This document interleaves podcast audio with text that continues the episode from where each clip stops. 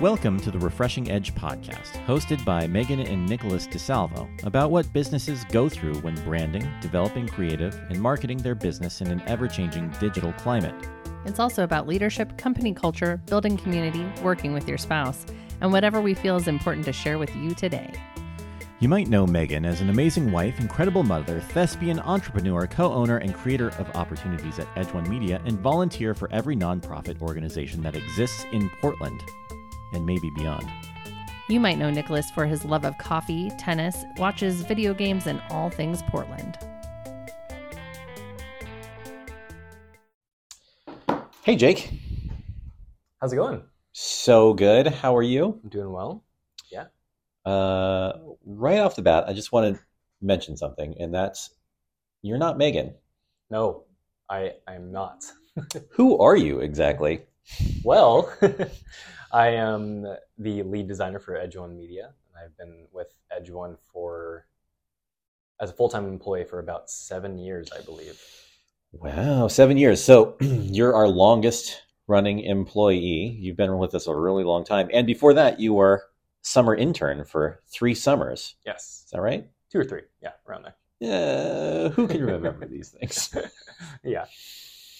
Um, and uh, quite the journey. It it has been. How do you like it around here? Uh, I love it. Yeah, I I really enjoy the work that we do, the impacts that we make. Um, you know, one of the things I want, one of the things that enticed me to get get into this industry is the ability to um, experience so many different industries and find out about so many different businesses and being able to make an impact and a difference for them um, has been really important. Yeah. Well, I mean, th- those are a lot of the reasons why I do this. So um, it's exciting that you find that exciting as well. And um, so you are the lead designer. You work on a lot of websites around here. Yes, right? I do. Which is apropos because today we're talking about website trends in 2023. Good thing you have me speaking. good thing I'm here. it is such a good thing that you're here because uh, I've got some questions for you, and it and we haven't really talked a lot about web design on this podcast, but it's a really big part of the things that we do because websites tend to be a business's online marketing hub. It's the place where they collect all the information, where they can build assets, where they can um, accumulate content to build their search engine positioning, where they can sell things, where they can get dollars. There's a lot of important things that happen on a website that happen nowhere else on the internet. And so um, we take a lot of care in building them. And, you know, when it comes to building them around here, you are the main guy. So I just wanted to ask you about some things. If this is your intro into web design, here are some things to think about in 2023. Um, and and I asked you to prepare some talking points. The first thing on here says immediate call to action. Tell me about that. Yes. Well, apropos that this is the first topic because uh, call to actions are should be the very first um, thing that you see when you visit a website. Um, any any good web designer is going to you know put um, a call to action right there in, in your face. Um, yeah, and a call to action is like, what should you be doing when you first visit a website? Yeah, the you know uh, a quote that I, um, you and I like to use quite often is you know what is the why should I buy from you? Mm-hmm. Um, Where did we learn that? I wonder too. Um, and I I don't know the exact statistics off my head off the top of my head, but um, you know within the first three seconds around there, you're that's your time to gain someone's attention who is just visiting, visiting a website and whether that could be impeded by a lot of things such as you know load speed um, information um, and a call to action and telling people exactly what they what you do what they need to do um, and how to do it right off the bat um, yeah. you know increases retain uh, retention um, very much yeah if you can get someone to make a connection and make an action uh, within the first few seconds of being there, you have a much better chance of success than if someone just gets there and bounces off, doesn't know what to do. That's the biggest waste of space that we see on websites is that, you know, someone's prime real estate, like the first 600 pixels of someone's website, does nothing to tell a user what they should be doing once they get there. Yeah, and obviously this seems like something that oh, obviously you should have a um, call to action.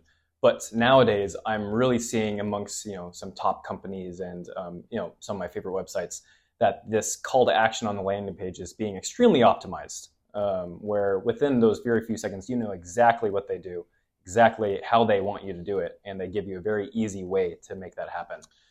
Um, and then past that, once when I come across a website where they know exactly what they what they do and they know exactly what you want to do, it creates a little, you know, that first initial form of trust. Um, and then once you have that, once you start building that form of trust, then you might be a little bit more interested in viewing the rest of the site to then further bolster everything else. Um, and you know what that information might be um, whether it's like a, a, section that has a breakdown of services and the prices, um, has other interactive elements such as questionnaires. Um, you know, having that initial landing page where they have that call to action, it really can show you like, oh, they knew they know what they're talking about. Let me check out everything else. Oh yeah, that initial, you know, the first impression when you get to the website is so important. Things have to match. You have to tell people what they need to do they have to know exactly what it is you do. You know, that's another thing that people get wrong is that it's not immediately clear what the organization is or what the business is. It's just a logo at the top, which doesn't always tell people what your services or products are. No, not at all. And so the, the key here is to make it easy, have an immediate understanding, like a click that somebody knows who you are, what you do, why it's important, why they should buy from you. Why should they choose you instead of the person down the street? Why should they be your customer? Why should they be your client? Why should they be your patient? Any of those things. Yeah. And the tricky part about, about, about this is that they are extremely optimized. You find out all that information within, you know, very short amount of time. Um, and that's what makes it so important. Mm-hmm. And, you know, helps to have an expert help with that. it does. And uh, and if you don't, if you look at your own website and you see that it's not immediately clear to you, or you know you're struggling with people bouncing off, that's something to look at. Is your message clear and simple? Simple is also important. Yeah. Because if you try to make it too complicated or push too many things into that first message, people will bounce off there too. Yeah, it's very important that you you know find out what your niche is and you know, really lean into that off that first message. Yeah. So what else? So so there's the immediate call to action. That's a thing that's been around for a long time, but as we're seeing it now, it's more and more important to keep someone's attention. Attention span of an internet user is about five seconds long. So so how can you get people to stay longer? How can you turn the traffic that gets to your website into uh, a lead or a customer or a purchaser? Yeah, um, I'm gonna go and I'm gonna kind of go into a flow from you know how one one interaction can lead into the next and how both these things are very important. Um, something that you know interactive elements create uh, you know they boost engagement. Um, and there's many different ways to create interactive elements, whether they're micro interactions or um, you know big pop-ups that come onto the site to tell a user what they should do. Um, an example of this is you know something I'm sure I'm sure you've seen many times. I'm sure we have done these. Mm-hmm. Um, you know, many people where you do like the Harry Potter quizzes, like find out your house. oh yeah, your horoscope, or you know whatever that might be. Um, I think everyone can say that whether you, or you think the topic is stupid or not or silly. Um, I shouldn't say stupid, but um, don't you mess with my Harry Potter. yeah, it's fun. Regardless if, if you're a Harry Potter fan or not, it's fun to see what animal you relate to or something. Oh, like yeah. Well, that works in lots of different industries. Because, uh, you know, there's the Harry Potter, what house are you? But there's also practical applications like symptom finders and mm-hmm. like, you know, what tier of membership should I join in? We do a lot of that kind of thing with chambers of commerce. Yeah. I mean, that information is very um, you know, when you first visit, there's so many options depending on, on what the service is, and that's okay. It's just how can you help the client decide or find out what's best for them? Um, even though you might, as a as a business, you have your gold ticket item, um, but that might not fit everyone. So, but that's okay. Mhm. Um, you know, maybe eventually you can convert some people into that golden ticket item. But the first thing is helping the client find out what's best for them at their current stage. Yeah, and how do you get people into those kinds of mechanisms? There is the lure of finding out what your Harry Potter house is or what tier of membership you should get into, but there are probably other ways that you can incentivize people to give you their information. we you know interactive elements can lead into the next thing where we talk talk about either these pop-ups or um, you know questionnaires that you find through while navigating a site and something that you can offer um, to further increase engagement and then creates like create that engagement to then into a lead. Um, and those are called lead magnets and you can offer these um, in any amount of ways. I mean, a lead magnet uh, at its core form is just a, a thing that you've created of value to incentivize a customer to give you their information, like an email address or a phone number or whatever it is, so you can keep in touch with them and hopefully convert them into a customer somewhere down the road. Um, and uh, we do this a lot. A lot of times it'll be some kind of free resource, like 10 things you should know about web design in 2023. That might be one for us. Yeah, and uh, you know these kinds of things. At first, depending on how you go about it, at first people might be um, a little um, against you know giving you any of their information right off the bat. But it's important to you know come across as this is compl- something completely free, no strings attached. Um, we just want to give this to you out of the you know out of the goodness in our hearts, or at least um, just to share some knowledge and something I've heard Megan say is is it's not knowledge unless you're sharing it, right? Um, Mhm.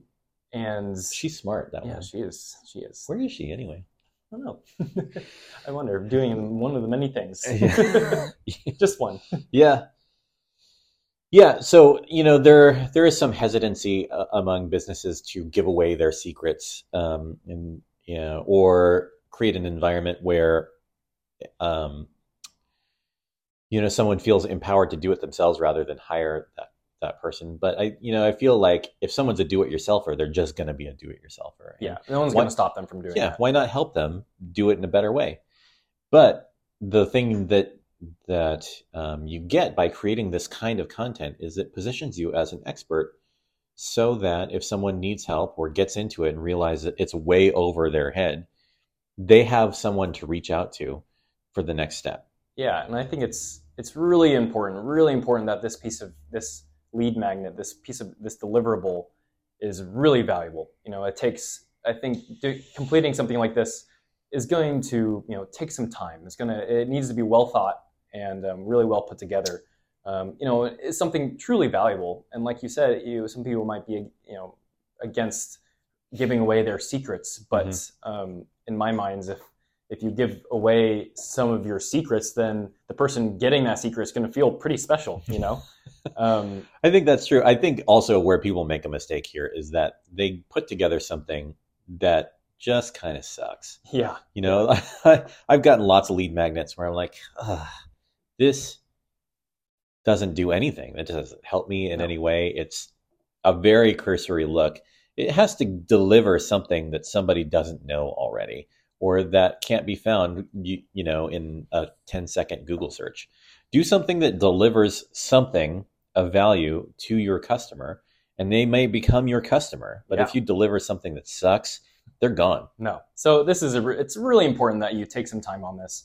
Um, and when they get this information, they're going to think, you know, wh- what else do they know? You know, what what else can they do? What, if, if they're giving this to me right away, I mean, uh, what's next?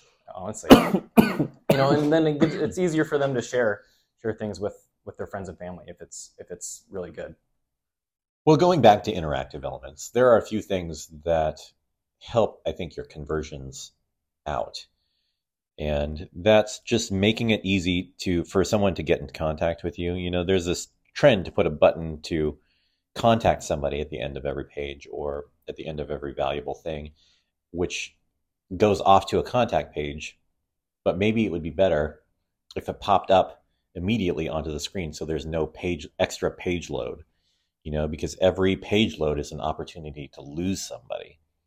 Yeah, one of the main goals for you know web design and uh, user flow and all that is you know, how can we decrease the amount of clicks it takes someone to get to where you want them to be, um, and you know clicking clicking and loading a page is just loading a page in its in and of itself is an extra step, um, and if you have that pop up right on the page, you know it takes away that half step, and sometimes that half step can really make a difference. Um, everyone's attention span is going to be varied throughout the day depending on what they've gone through um, you know what if they're having a good day or not. Um, all these outside influences are going to make an impact on how they view your website. Um, and i know when i visit a website i just want to know the information i want to know get the thing that i want to get. Um, and if it's too difficult or it takes too long um, i'm literally just going to even if it might take the same exact time to complete it on the current website i might just go to another one just just because. Yeah, well, I think that goes to like understanding who your customers are and why they're coming to your site. And what you know, you might your site might serve multiple purposes. What are they? Are they, you know, are they a networking site? Are people coming to your website to find out where the next networking event is? Are people coming to your website to find out what your phone number is? Are people coming to your website to do a certain action? Are they trying to look and see if you have a certain service? Are they trying to accomplish something in particular? Are they there to buy a product? Each one of these purposes has a different um, has a different way of manifesting itself in a website. You know, like if someone's there to to call you, make it easy to find your phone number. If someone is there to find out where the next networking event is, make it easy for them to find where that event is going to be. If they're there to buy a product, show them the products that you are selling. Make whatever the primary function of your website easy for a user to accomplish. Yeah, I mean, finding it, uh, I forgot what I was going to say. Well, obviously, it looks like you know a lot about websites yourself, huh? that was quite the list you just ran. Uh, I just had it right off the top of my head. Actually, literally, that's true. Yeah. I, you know, I've been talking about websites long enough that there are some things that are just universally true. You know, whether it's 2015 or 2023, and making it easy has long been a tenet of web design. Just make it easy to do for a user to do the thing they came here to do, so you don't lose them. So you get the desired outcome, and then think about what your desired outcomes are and work backwards and reverse engineer mm-hmm. yes. the customer journey yeah. so that um, people get through it more effectively. And that's why we've come up with things like interactive elements and lead magnets and micro interactions because it increases the likelihood that someone is going to have a positive outcome against what your website goals are. Mm-hmm and retaining their engagement throughout the site. You know, it, the longer someone's going to spend on your site through natural, um, you know, natural progression because of your site's experience, um, the longer they're on your site, the more likely they're going to make, you know, make a purchase or sign up for, or at least sign up for something because they've invested this amount of time. Yeah, time usually isn't the desired outcome on a no. website. You know, you know, you want to have more than a minute uh, average session duration usually because that gives somebody time to to do the desired outcome. But unless you're like Wikipedia or Amazon or something like that, where time on the website um, is the metric that you're tracking, Amazon, it's sales. But if you spend a lot of time on Amazon, you're usually adding things to your cart. Yeah. So that's a secondary benefit. Yeah, and I don't mean you need you don't want users to spend time on your website because things are taking too long or it's right. difficult to find, you know, just because of valuable information. Yeah, but usually you're not you're not trying to get people to spend time on your website. The people who deal in time are like social networks and yeah, yeah. and things like that because then they can sell advertising against the time that you spend on it. But that's not 95% of the people who might be listening to this podcast. yeah. Shout out, Zuck. so the next thing um, you have on your list here, and by the way, I asked Jake to prepare some talking points here so that we could go through some things, and he uh, he gave me a solid couple of pages here to look through. um, so that's exciting. So the next thing you have on your list here are micro interactions. Yeah. So while they might not be as important as the you know some of the previous things we talked about, I think micro interactions just generally increase the you know enhance the general viewing experience of a user. Um, you know, it just acts as fun visual guides, um, something that we now have available to us due to you know the advancement of technology. And it's, it's like, why not do mm-hmm. it? You know, we don't want these things to distract the user um, or you know take away take away from the experience, um, but rather enhance the the experience, like I mentioned, um, with small or short animations that are just fun to see. Whether it's like hovering over a button and it does something, or you might have an animation and a logo that just does a little thing when you first load in or when you hover over it.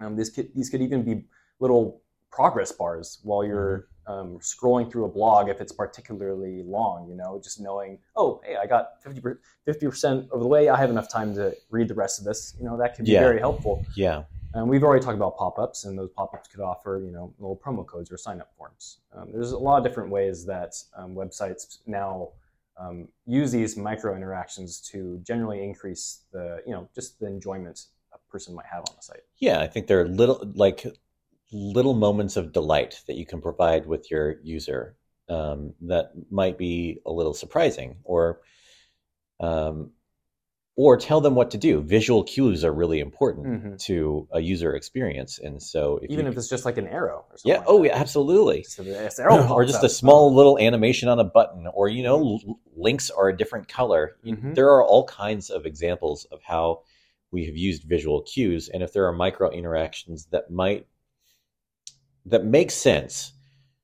You know there was a trend for a while to to uh, have like real life looking navigation or something. Yeah. You know you'd you'd see a notebook or something but that made navigation really difficult. What you want is to make it easy. Use these visual cues to make it easier for someone to understand where they should go what they should be doing yeah. how I, the, how they can get into contact with you. Yeah like you mentioned i think i think micro interactions specifically have gone through this you know tr- very you know a big transitional period where people were trying to figure out how can we add some spice to to our to our website, mm-hmm. and then balancing that between distracting to helpful, right? Um, yeah. So you know, it's, it's, something that's nice. They're not super essential, but um, if you can do it, you know, do it. Yeah. Well, if you can make a micro interaction that serves as a visual cue that is helpful to the customer journey, do that don't make a photorealistic journal that like you know it's it's fine but it it doesn't really add to the user experience it makes things more difficult and yeah. it's just designed for design's sake mm-hmm. rather than design as part of a communication mechanism yeah past you know past web design design in general something that's important is is making design so good that you don't even notice it you don't even yeah. notice it's good design right right and the important there's an important distinction between design and art you know and design yes. is a functional communication mechanism and art is its own art piece yes it's a its own expression right? yeah so.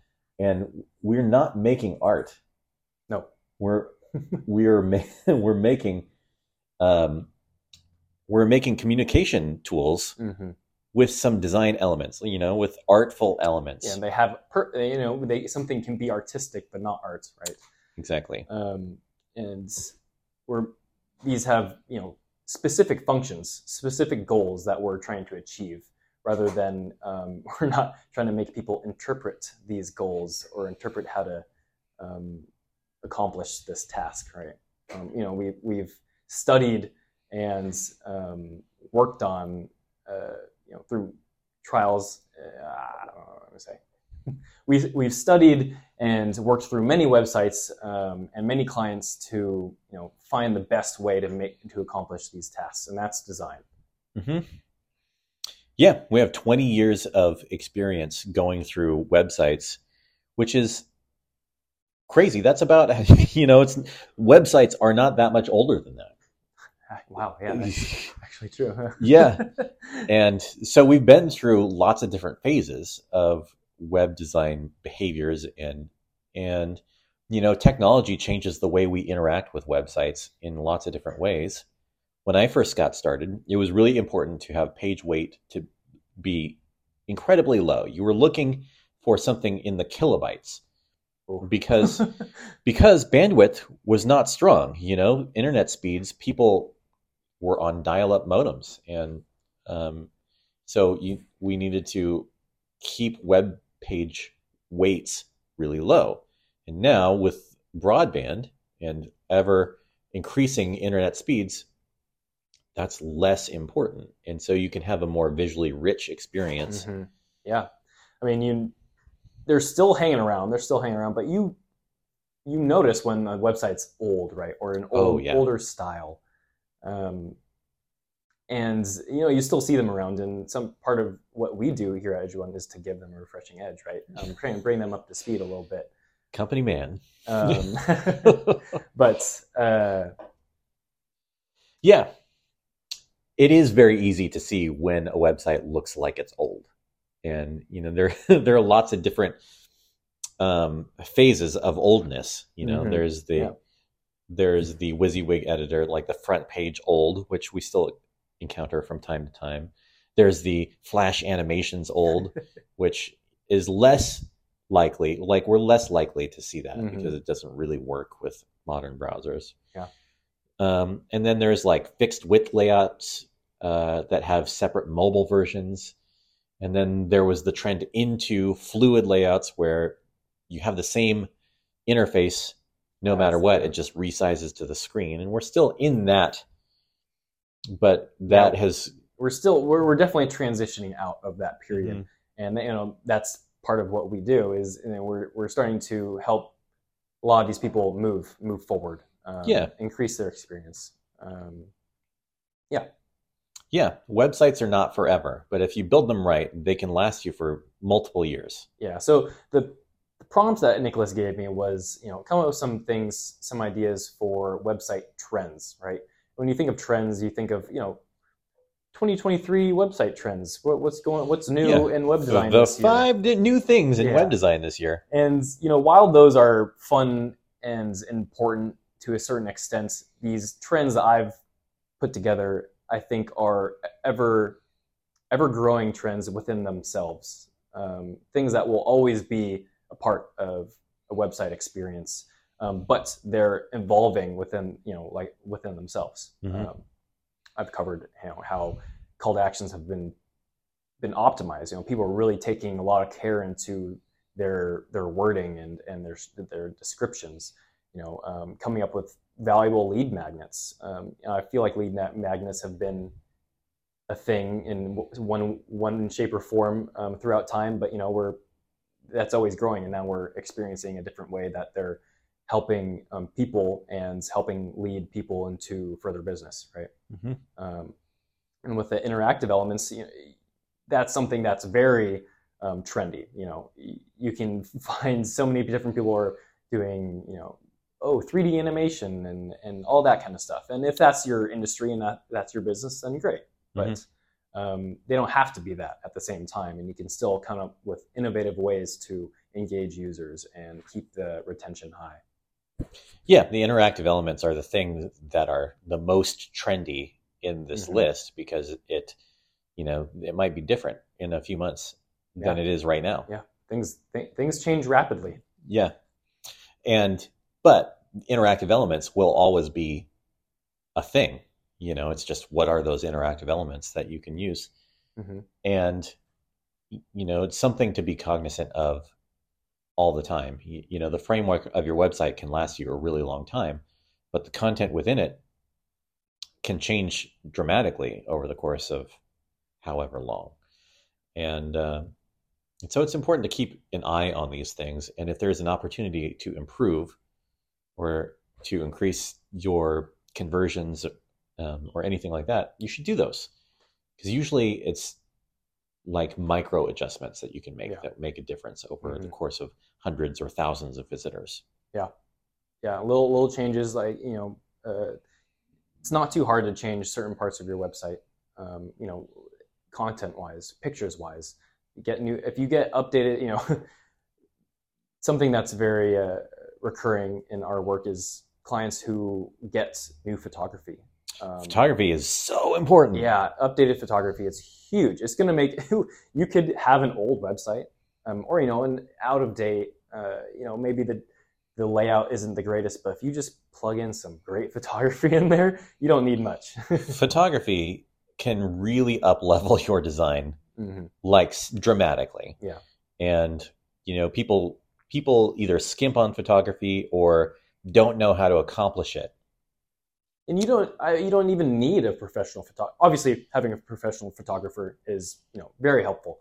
But you know you don't have to have one to have good photography. You know all our phones nowadays are come with these amazing cameras. The right? best the best camera is the one you have with Yeah. you. I mean, yes, absolutely. And even if you don't have that phone, you know, you might know someone who does. yeah.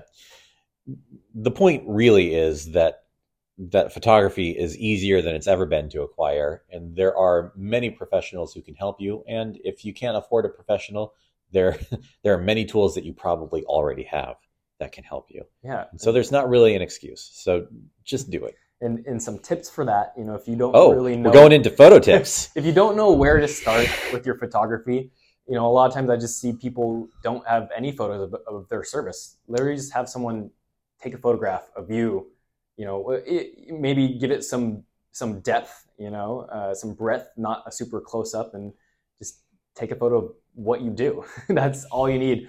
And you know, before, during, after. Um, Yeah, and have the light pointing at you and not behind you. Yeah. That's the other. That's the biggest tip I can give you about photography. Yeah. Have the light pointing at you and not behind you. yeah, and just having these natural um, photos will go a long way. Um, you might think maybe they aren't super professional, but the, it doesn't. People aren't going to care about that. Well, yeah, the authenticity is a lot more important than the um, professionalism Yes. of the quality of the photo. Mhm. And uh, and people can tell when you use stock photography. It's awful. Don't do it. Yes, yes. There, there are some rules when using stock photography um, on websites. It's easy Um, to get wrong. It's really easy to get wrong. Yeah, um, it, takes a you know it takes a careful eye to make sure you're usually utilizing stock photography. I, we'd be lying if we were saying if we never used it, but you know you want to use it in the right places in the right way and in a you know um succinct way. I don't know A tasteful manner. tasteful manner. Yeah. Um, but you know, authentic authentic photography trumps all. Yeah. Mm hmm Well, is there anything else about web trends we should talk about right now? Um, I think we covered a lot of it. We even went off we went off script and went uh, you know went into some other topics we really didn't even um, previously discuss. Yeah. So I think that was really good. Well, then it's time for the Ask Megan and Nicholas segment. Megan's not here, so I'm going to ask you a question, and you're going to ask me a question. We don't know what these questions are. Nope. Um, but do you want to go first, or do you want me to? I'll go first. Okay. What? So something. If you know Nicholas, you know Nicholas likes to challenge himself, and he accomplishes things through challenges a lot. Um, currently, do you have any type of competition or any type of challenges that uh, you are go- going through right now? Um, like last year, you did your push-up challenge, I believe, or for a couple years you've been doing hmm that. Um, do you have anything along those lines um, coming up for this year, at least? So I don't, I don't know if I have a challenge. One thing that's happened to me this year is that I had surgery to start, and the challenge is recovering from surgery enough to to become active Nice. again. Nice. So that's kind of, but it's not like a I'm going to do 166 push-ups every day so that I get to 5,000 every month, so that I get to you know 60,000 in a year. Which he did. He did do I it. did do that, yes. And so that's what Jake's talking about when he's talking about challenges. I, I break things down into like um, very segmented elements. You know, I knew how many daily push-ups I needed to do to get to my grand goal of sixty thousand. Um, I don't have anything that's quite that granular yet this year. I'm, you know, like I'm trying to take 10,000 steps a day right at this moment just to keep my body active Nice. until I can go back out running and push upping and pulling up and, you know, that kind of stuff. It's the only thing I can do right now. Nice. The other thing, so I'll talk to you about some of the goals that I had this year. Oh, here we go. Uh, and um, one is to just write down my thoughts at the end of every day, just so that I can have a moment of reflection about what's happened and you know what I might be interested in doing the next day, or how I could carry in carry something good over into the next day, or how I could let something bad Mm. go in Yeah. that day, which I think is really like, you, you know, we talk about mental health is a big topic at this moment. And just having a moment of reflection, kind of a meditative moment, has been really uh, happy for my headspace.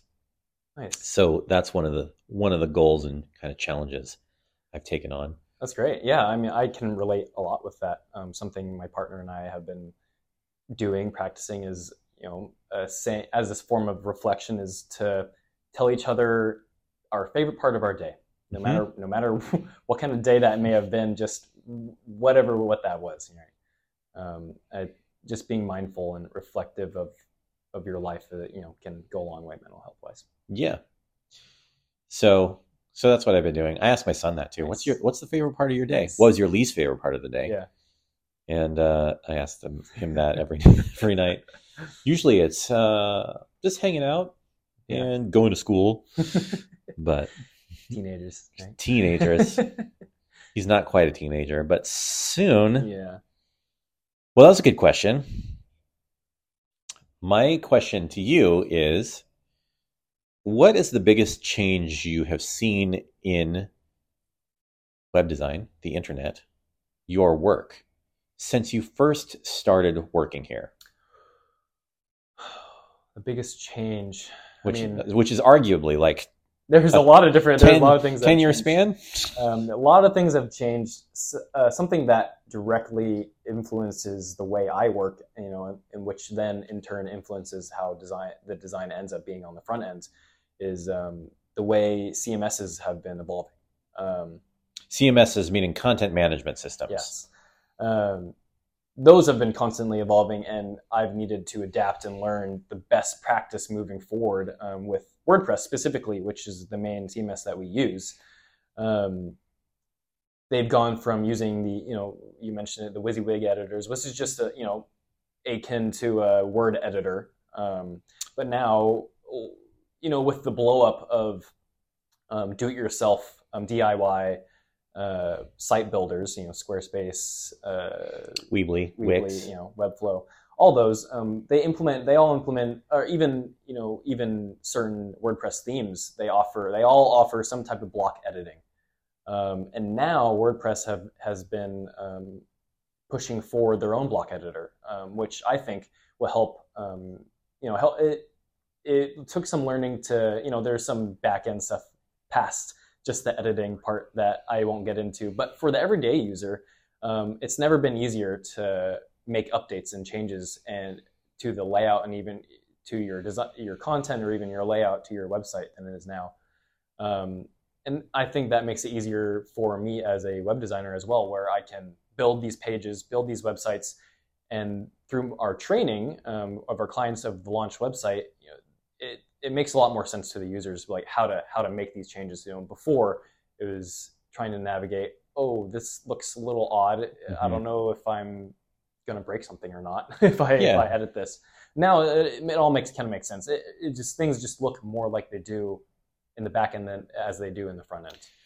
Yeah, I mean, the whole point of having a content management system is to remove the barriers to updating the content on the website yourself or for a client to do it themselves. And that's what's attractive about them is that you don't have to know code in order to Mhm. make the updates. Not at all. But and it's it's an and it's an exciting time because um, it is easier now than it ever has been. There has, as you said, been problems previously with how editing has gone, but it's now much much easier Mhm. for a user to do it once the framework has been set up so that there is a consistent design direction Mhm. so that all of the elements are there so you don't have to think too much about the design and you really just have to think about the content Yeah. Yeah. So I would say that's kind of the biggest change. um, for me personally. What you know, what what web web design has the design general base design level of things has been increasing, but you know, that, that is what it is. Yeah, there's much more immersive experiences. Video is a bit much bigger Mm. component, which That is a topic that we didn't recover. yeah, well, video on the internet is a thing. I've heard. It's huge.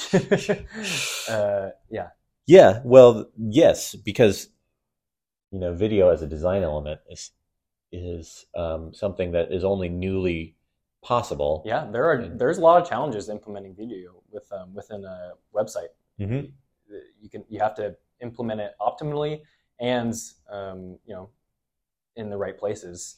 You have to have the infrastructure to support it. Yeah. A lot of times, um, a regular hosting service won't have the um, processing power in order to present video in a in a way that Videos are very large, very large. Yeah, and you have to figure out how you're going to host them and all kinds of different considerations.